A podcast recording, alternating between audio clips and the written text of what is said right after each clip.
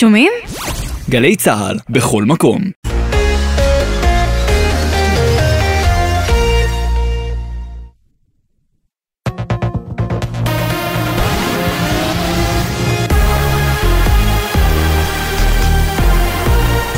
צה"ל השעה שבע, ערב טוב, באולפן אלעזר בן לולו עם מה שקורה עכשיו. המחאה נגד הרפורמה המשפטית.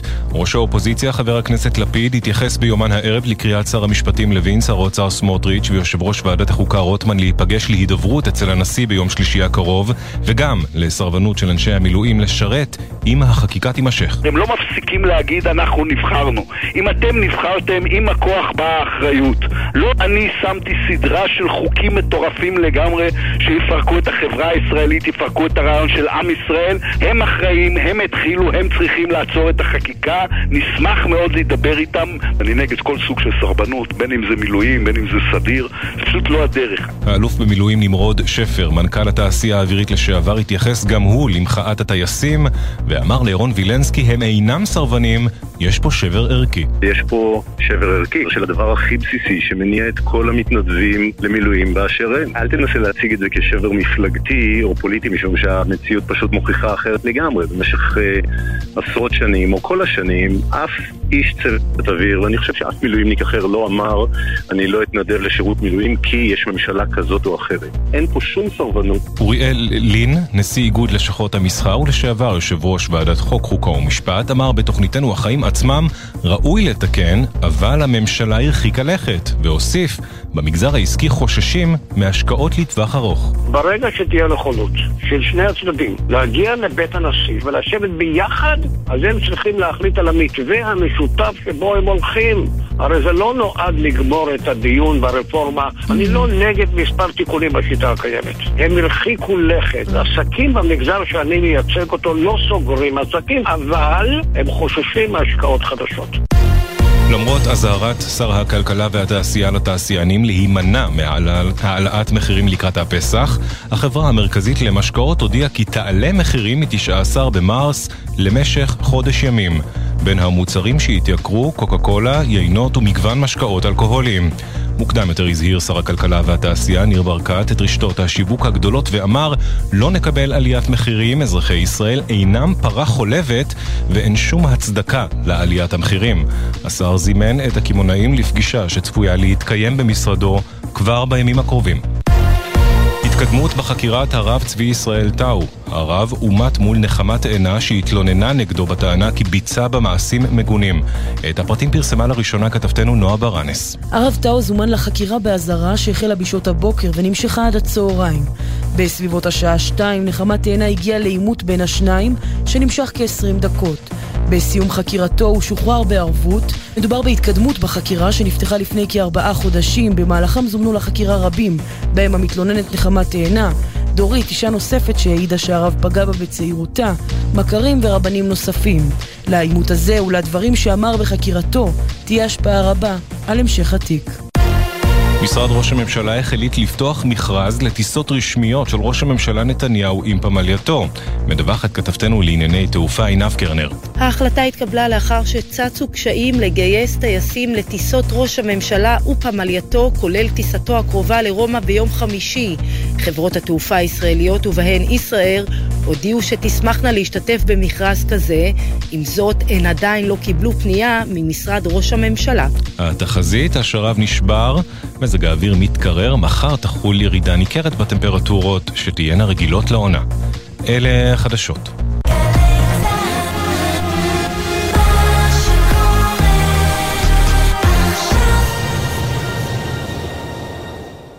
עכשיו בגלי צה"ל, עידן קבלר.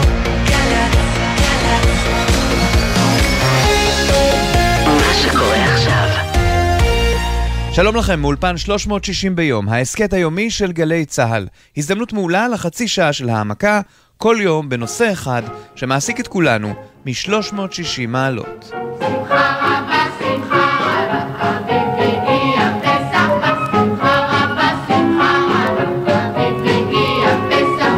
והפעם, חוק החמץ. בגדול, היה כבר חוק כזה, רק שלאחר שהחלו לחטט לאנשים בתיקים בכניסה לבתי החולים, הוא שוב עלה לכותרות, ושוב בג"ץ מעורב, ובמסע שלפנינו נחזור אחורה, למקורות החוק הזה, נבין על מה המהומה הנוכחית, וגם נצלול למעמקי הארכיון, כמו שאנחנו אוהבים, ונביא תיעוד של פשיטות פקחים על מכירת חמץ בזמן הפסח. וכל זה רגע לפני פורים. בואו נתחיל. החוק הזה איננו כופה על אף אחד דבר, איננו כופה לא על מי שמגיע לבית החולים, איננו כופה על מנהל בית החולים, שהוא הבעל הבית בעצם. אנחנו לא אומרים לו, תשמע, אתה צריך להתייעץ עם הרב. אנחנו לא אומרים שום דבר. אנחנו אומרים את מה שהיה לפני הבג"ץ, הסטטוס קוו נשאר. לפני הבג"ץ לא היה בעיות, לא עלה אף פעם הדבר הזה. הלכו, הגישו עתירה לבית המשפט העליון, בית המשפט העליון כדרכו הלך ופסק את מה שהוא פסק, אמר שאם אתם רוצים שתהיה סמכות... לא הציעו פשרות? למנהל בית החולים, אם אתם רוצים שתהיה סמכות למנהל בית החולים, אתם צריכים לעשות חוק. עשינו חוק. הם עשו חוק, בהחלט. זהו חבר הכנסת משה גפני, הוגה הרעיון, ואל הדברים שלו מצטרף עם סקירה, לא יודע אם היסטורית, אבל בוודאי של המהומה האחרונה, עמיטל בראלי, מנכ"ל ארגון חותם. היה חוק חמץ שנחקק בשנות ה-80, שדיבר על זה שאין מכירת חמץ בפרהסיה. כמובן אין עניין להיכנס לכל אחד לבית הפרטי שלו, שכל אחד יעשה מה שהוא רוצה. אבל ברשות הרבים, בפרהסיה הציבורית, היה חוק שאסר את המכירה של החמץ. בשתי מנות החוק הזה בעצם אה, מוסמס על ידי בג"ץ. החלק הראשון היה שמה זה נקרא פרהסיה, שבעצם למעשה הגדיר אותו כלא רלוונטי, כי כמעט שום דבר לא נקרא פרהסיה. והחלק השני היה לפני שנתיים וחצי, בהקשר של בתי החולים, שמה שהיה מקובל בכל המקומות שיש כשרות, כמו בתי חולים, כמו בסיסי צה"ל, שאין הכנסה של חמץ. צריך להבין שאיסור חמץ הוא, הוא, שונה מאשר איסור רגיל של כשרות רגילה. הוא הרבה יותר משמעותי, הרבה יותר חמור, ולכן דרך אגב הרבנות הראשית, שהיא בעצם האוטוריטה בתחום שלה, של כל מה שקשור לכשרות פה במדינה, לא נותנת כשרות למקום שמכניסים בו חמץ. ולמעשה כשבג"ץ אה, ביטל את האפשרות הזאת אה, לאסור הכנסת חמץ למקומות ציבוריים, הוא לא רק אה, ביטל את ההכנסה של בתי חולים, כי זה ברור שהשלב הבא הוא גזור הדבק למקומות נוספים, שבו, כמו שאמרתי, בסיסי צה"ל, שבו משרתים דתיים, מסורתיים, חילונים, כולם ביחד, כולם כיבדו את החוק הזה מאז ומעולם. והרגע שבג"ץ אסר על קיום החוק הזה, אז למעשה הוא הביא את המציאות למצב כזה שכמעט אין לך בפרהסיה הציבורית אה, יכולת לשמר את הערך הזה שהוא כמעט, אה, הוא לא קונצנזוס, אבל הוא באמת אה, מקובל על רוב מוחלט במדינת ישראל. האמת היא שדי הופתעתי למצוא השבוע, למחרת ליל הסדר, בלב ירושלים, מסעדות שמוכרות חמץ בריש גלי.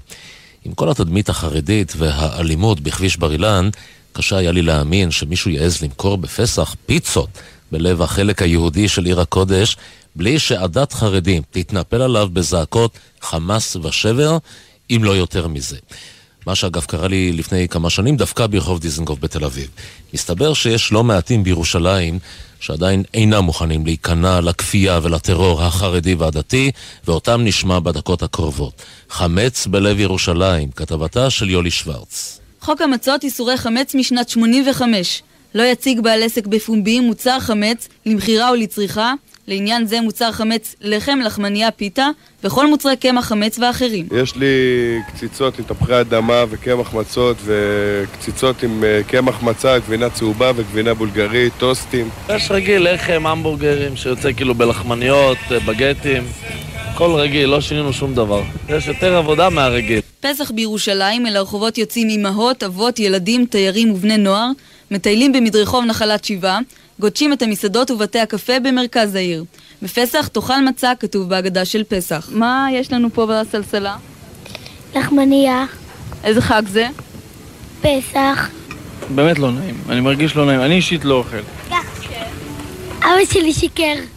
זה באמת חבל שיהודים בעיר הקדושה הזו ככה מתנהגים בחג, אבל זה המציאות.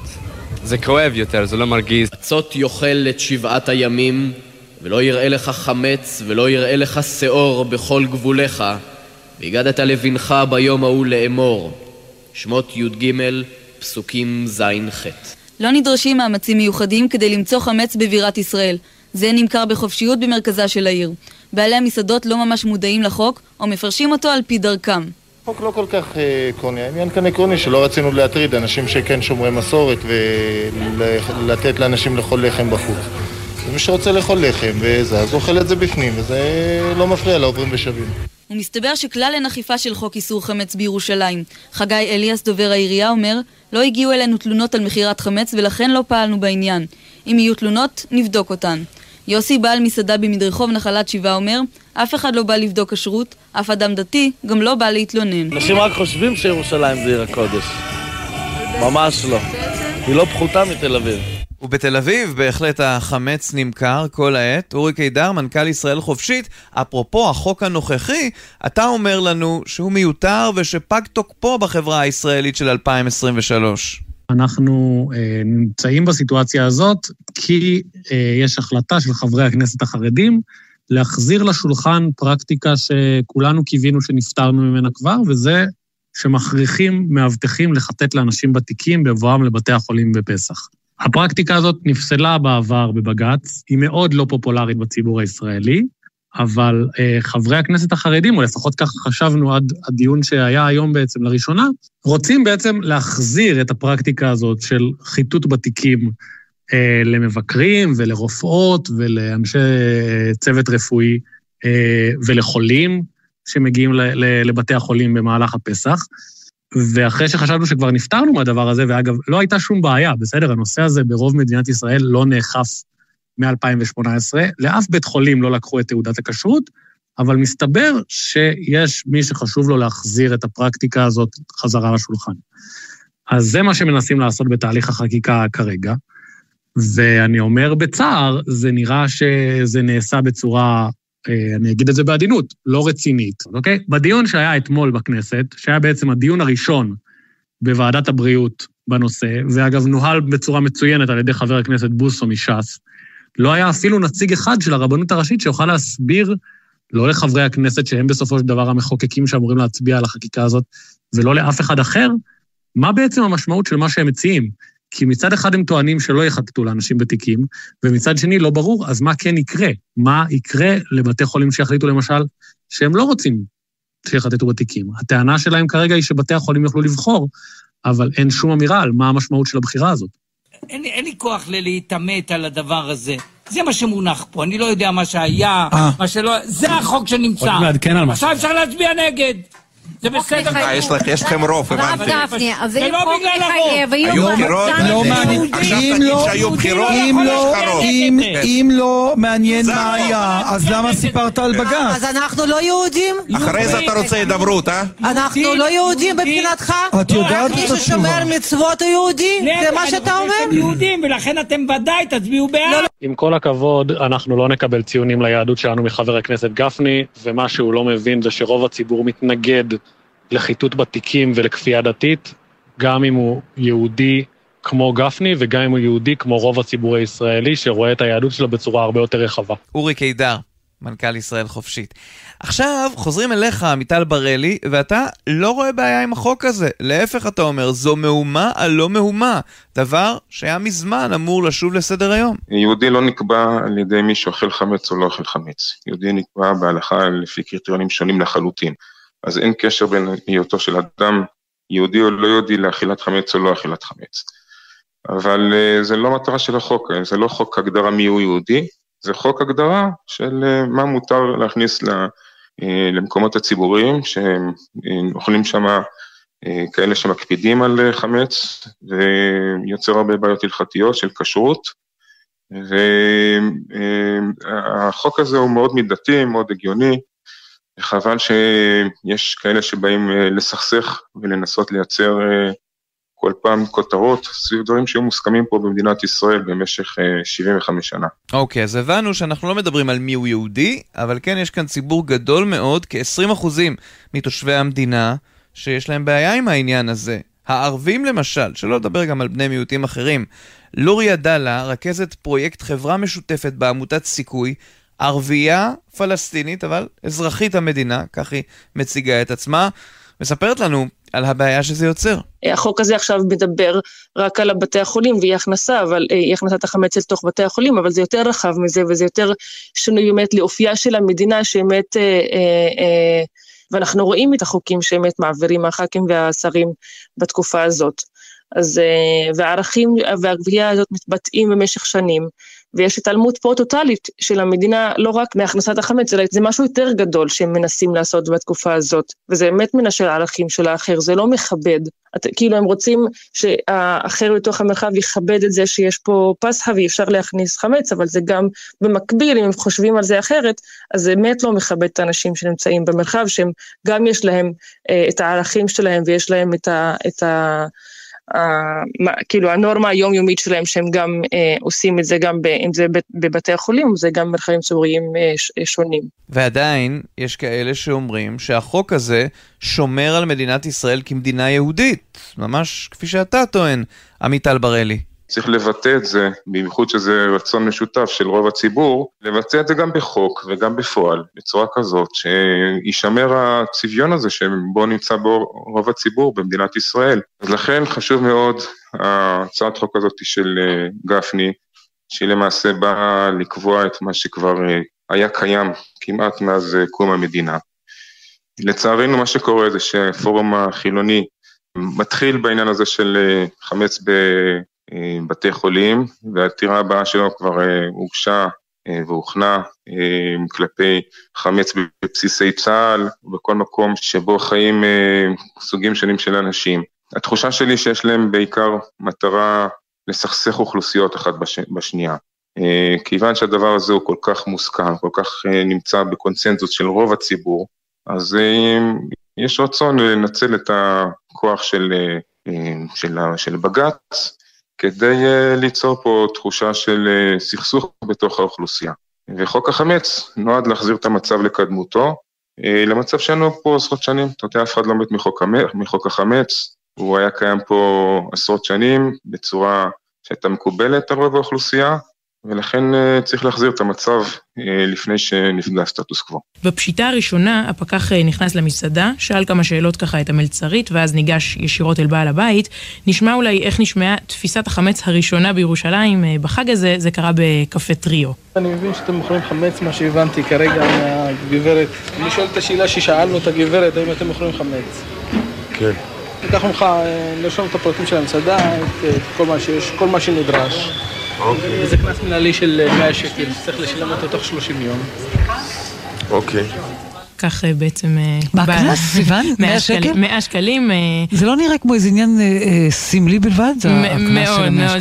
שמענו על כוונות של שר הפנים אלי ישי, אולי להגדיל, קצת להחמיר באמת, כי צחקו איתנו הפקחים, יום עבודה שלהם עולה הרבה יותר. בעיקר כשהם בסך הכל רשמו עד כה ארבעה דוחות בירושלים. כאמור, באמת יותר קשה מאשר בתל אביב. אחד ממקבלי הדוחות הוא דובי בר חן? דובי בר חן, כן, בעלים, הבעלים אה, של קפה טריו. אה, אולי נשמע כמה מהלקוחות של דובי קודם, הם הגיבו באמת אה, בזעם כשהפקחים בעצם נכנסו לבית הקפה, הפריעו להם באמצע הנגיסות. כמו שהם רוצים שנכבד אותם, אני רוצה שיכבדו אותי ואת הרצונות שלי. זו מדינה דמוקרטית ולא מדינת הלכה עדיין. זה לא לעניין, כי זה פה... פוגע באפשרות של אנשים לאכול מה שהם רוצים. אני מוכן לכבד כל אחד שלא רוצים אה, לקנות אה, חמץ. אני רק אה, מבקש שהם יכבדו אותי, שאני כן רוצה לקנות. אנחנו בעצם הרוב, המיעוט הוא המחליט והקובע. כן, כך זה נשמע בשנת 2001. חוזרים אליך, אורי קידר, והשוהים בבתי החולים גם ככה לא מגיעים שם מרצון, אז אולי כדאי לוותר על כל תהליך החקיקה ולנסות להתחשב ולסדר את העניין כאנשים בוגרים. לא שאני בטוח שאפשר לדבר ככה על מנהיגי ציבור, אבל מה אתה אומר? לא, אני חושב שאנחנו נמצאים בנקודה מאוד מאוד בעייתית, שבה אנחנו בכלל צריכים לדון בשאלה המוזרה של האם מותר לחטט לאנשים ותיקים ולחפש אוכל כשהם באים לבית חולים. ואם נחזור רגע למונח הבסיסי שהוא בית חולים, אף אחד לא מגיע לשם בדרך כלל מאיזו שמחה גדולה או רצון.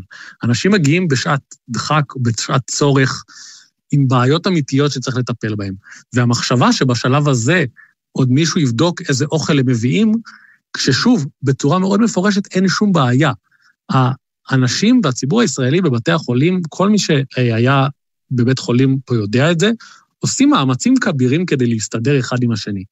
והניסיון לייצר עוד כפייה דתית ועוד סכסוכים בתוך הציבור, בטח בנקודת הזמן הרגישה ממילא שאנחנו נמצאים בה בחברה הישראלית, זה אירוע שיותר מהכל הוא עצוב, וחוץ מזה הוא מדאיג והוא מכעיס מאוד. ולמצב הרגיש הזה בחברה הישראלית מתייחסת גם את, לוריה עדאלה. המצב הפוליטי עכשיו בכל המדינה, ואנחנו רואים את ההפגנות, ואנחנו רואים כל מיני אה, אה, קולות אה, כאלה ואחרים שעולים, ורואים התנגדות נגד כל מה שקורה, אז, אז אה, אה, אה, מה שאני רוצה להגיד שפשוט האופי של המדינה שהוא הולך ומשתנה והחוקים שהם אה, נחקקים באמת רוצים אה, להביא את העליונות היהודית של המדינה אל תוך הזה, אבל צריך להבין שיש עוד אנשים שגרים פה ויש עוד מיעוט אה, לאומי שגר פה. מיעוט ערבי פלסטיני הוא יותר כחמישית מאזרחי המדינה, ואני חושבת שהתרבות והזהות והמורשת הפלסטינית צריכה להיות מוכלת בתוך המרחבים הציבוריים, כדי שהמרחב הזה יהיה מכבד כלפי כל האזרחים. והערכים של חברה משותפת צריכים להיות, אנחנו צריכים להיות סבלניים, אנחנו צריכים להיות אה, יותר מקבלים, יותר מכילים, אה, והמפגש הזה הישיר שמתקיים, ואנחנו, נראה לי שאנחנו עיוורים לגביו, שאנחנו נפגשים אחד את השני בבית חולים, נפגשים אחד לשני בפארקים, נפגשים אחד לשני במוזיאונים, ואנחנו לא, לא, לא מודעים לזה.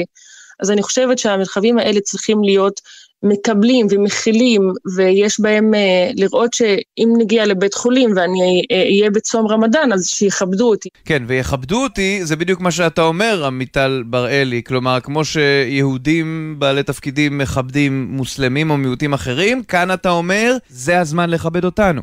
אנחנו מדינה יהודית.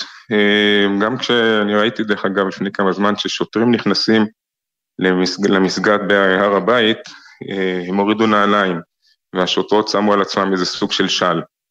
אה, הם כיבדו, הם כיבדו את המנהג המקום. אה, גם כשאנשים נמצאים בחוץ לארץ ויש לכל מקום את התרבות שלו, משתדלים לכבד את התרבות. אז האופי של המדינה הזאת היא מדינה יהודית, נכון שיש בה שלטון דמוקרטי, אבל אופי הוא אופי יהודי, וכמיעוט אפשר לכבד את זה במשך שבוע. לא מדברים פה על איזה משהו ככה שנכנס לאנשים יותר מדי לבית, לא נכנס לאנשים לבית הפרטי, כל אחד יעשה מה שהוא רוצה. שמתם לב לדברים שלו שם. אין בה שלטון דמוקרטי, מילא. מכל מקום, אה, אורי קידר, אפילו בג"ץ התערב בעניין הזה וניסה למצוא פתרונות, אבל אני מבין שהיה מי שדאג לשלול. הבג"ץ, שאגב, נגרר במשך כמה וכמה שנים, כי שופטי בית המשפט ניסו למצוא כל מיני פתרונות שהרבנות פשוט דחתה את כולם, עסק בדיוק בפרקטיקה הזאת של האיסור לחטט לאנשים ותיקים, ובצורך למצוא פתרונות אחרים למי שמעוניין להיות רגולטור של כשרות, לעשות את זה בלי לחטט לאנשים ותיקים. הנושא הזה נידון במשך כמה שנים, הרבנות דחתה כל הצעת פתרון שהייתה על השולחן, לצערנו, כולל כאלו שאנחנו יצאנו יחד עם חברינו מנאמני תורה ועבודה, וכולל כאלה שהציעו ארגונים אחרים, וכולל כאלה שהציעו משרד הבריאות, כולל כאלה שגם הציעו השופטים. וזה פשוט מראה לנו שיש פה רצון לייצר כפייה ולא למצוא פתרונות. ואחרי שלוש שנים של דיונים שבהם שופטי העליון הבהירו שוב ושוב שזה לא יוכל לעמוד, והרבנות לא הסכימה לשום הצעת פתרון, אז יצא, יצאה פסיקה, ועכשיו מנסים להפוך אותה. לורי עדאלה, את טוענת שהחוק הזה פוגע בצוות הרפואי מהמגזר ובמיעוט הערבי כולו שחי במדינה, והם מרגישים שפשוט לא מתייחסים אליהם בנושא הזה. אני חושבת שבתי חולים ומרחבים ציבוריים בעלי חשיבות עליונה, משום שהם אמונים על שמירת הזכויות הבסיסיות ביותר, הזכות לחיים והזכות לבריאות, לצד השירות שהם מספקים. ובתי החולים מהווים גם אה, מוקד תעסוקה מרכזיים בחברה, אה, לאנשים מהחברה הערבית. ואחוז העובדים הערבים בתוך מערכת הבריאות הם, האחוז שלהם הם מעל 20 אחוז. אה, ודווקא למערכת הבריאות אני חושבת ורואה שיש פוטנציאל באמת רב אה, וגדול לסייע בהטמעת ערכים של חיים משותפים ובניית חברה משותפת. אז חוק כזה באמת יגביל ויכפה את ההנחיות הזאת על, על מרחב שהוא באמת אה, מביא את כל האנשים מכל קצוות החברה. ואני אגיד לך עוד, עוד משהו, שהבעיה היא לא כל כך באמת ספציפית, אנחנו רואים ורואות שיש פה מהלך של חקיקה יותר גדול, שהוא מנסה לשנות את אופייה של המדינה. כן, אז יש כאלה שיטענו שזה דווקא אופייה המקורי של המדינה היהודית ודמוקרטית, יש שיגידו שזה משנה את האופי שלה.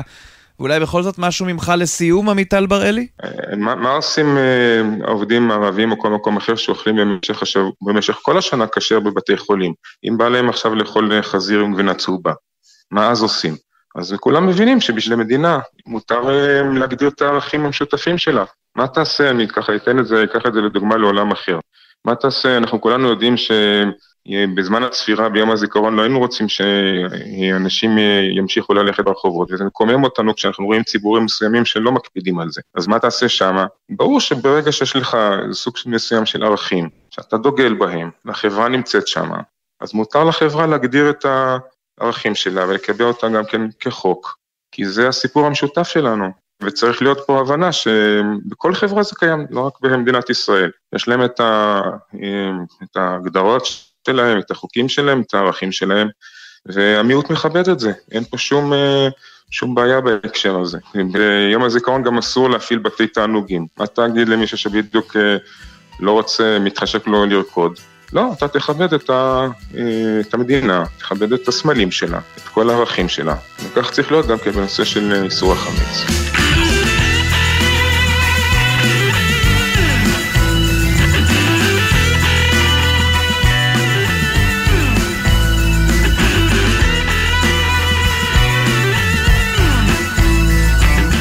עד כאן 360 ביום, ההסכת היומי של גלי צה"ל. בכל יום 30 דקות של צלילה לתוך נושא אחד שמעסיק את כולנו מ-360 מעלות. אנחנו זמינים לכם ביישומון גלי צה"ל ובכל יישומוני ההסכתים המובילים. לא שומעים, לא רואים, כאילו אנחנו אוויר. העורך נמרוד פפרני, המפיקים יונתן שגב ונועה ארז, על הביצוע הטכני אילי דרעי, בפיקוח הטכני עומר נחום. עורכת הדיגיטל היא מיה אורן. אני עידן קבלר. שלום. התמונה מטושטשת והצליל לא ברור כי כולנו עבדים